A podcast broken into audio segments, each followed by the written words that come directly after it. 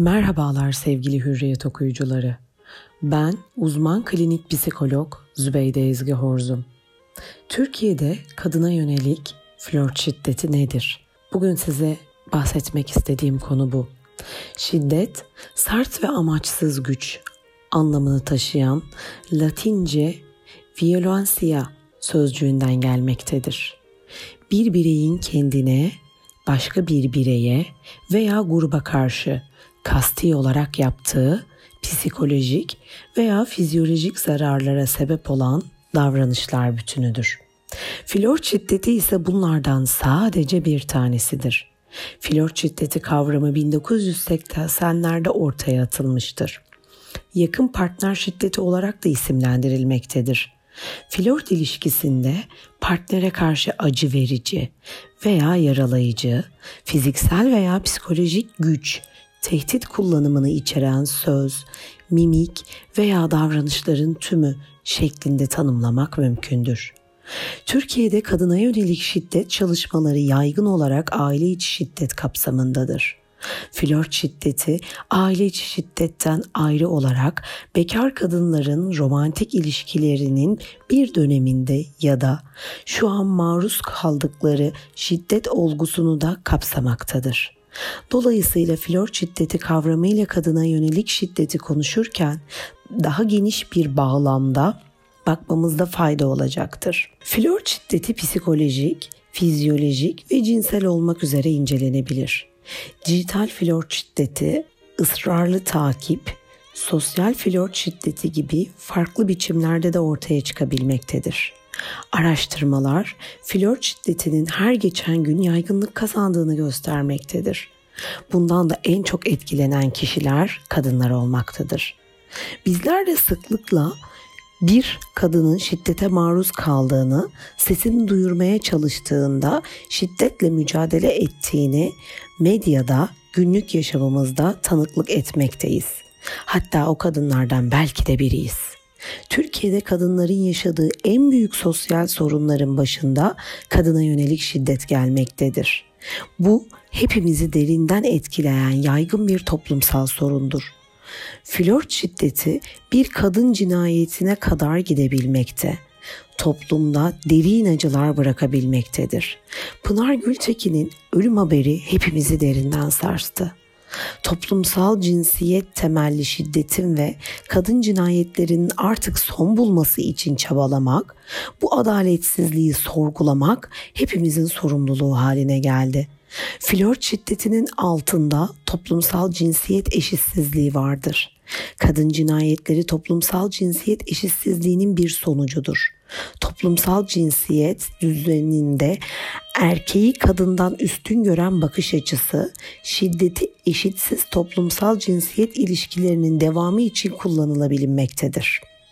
Erkek egemen düzende kadın erkeğe ait bir obje olarak görüldüğü için kadın bunu reddettiğinde mevcut otoritesini korumak için, kadını sindirmek için erkek şiddete başvurmaktadır. Kadının yaşadığı eşitsizlik, ekonomik ve toplumsal kaynaklara ulaşmasına olumsuz etkilemekte, şiddete karşı savunmasız hale getirmektedir. Erkeğin eğitim seviyesinin yüksek olduğunda bu oranın azalmış olduğunu bilmekle birlikte yok olmadığı gerçeğiyle karşı karşıya gelmekteyiz. Her kesimden insanın kadına şiddet uygulayabilmesinin altında aslında cinsiyetçiliği ne kadar benimsemiş bir insan olup olmaması vardır.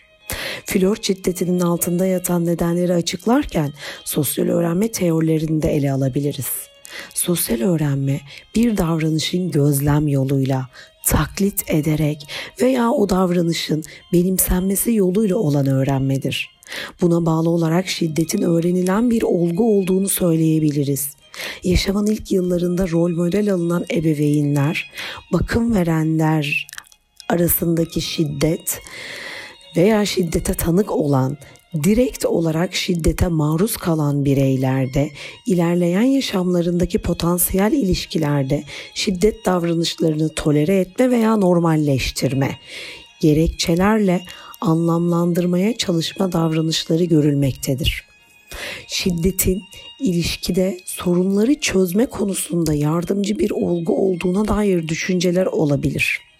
Burada şunu mutlaka değinmemiz gerekir.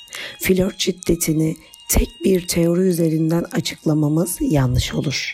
Çünkü flört dediğimiz konu kültürel özelliklere, kişisel farklılıklara, sosyal normlara, etnik farklılıklara göre değişiklikler gösterebilir.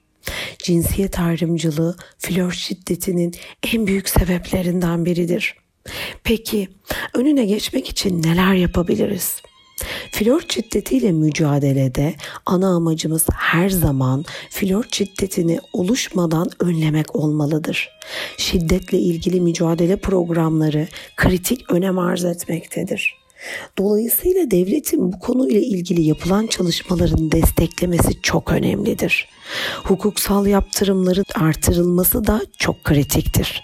Kadınların haklarını ve yaşamlarını güvence altına alan İstanbul Sözleşmesi'nin uygulanması da bizlerce mühimdir. Cinsiyet ayrımcılığı şiddetin başlıca sebeplerinden biridir. Kadınlara yönelik şiddet ve cinsiyet ayrımcılığının bir sonucu olarak ortaya çıkar. Bu şiddetin önüne geçebilmek için öncelikle bu sorunu bir çözüm bulmakla başlamalıyız. Toplumda cinsiyet eşitliğine olan duyarlılık artırılmalıdır.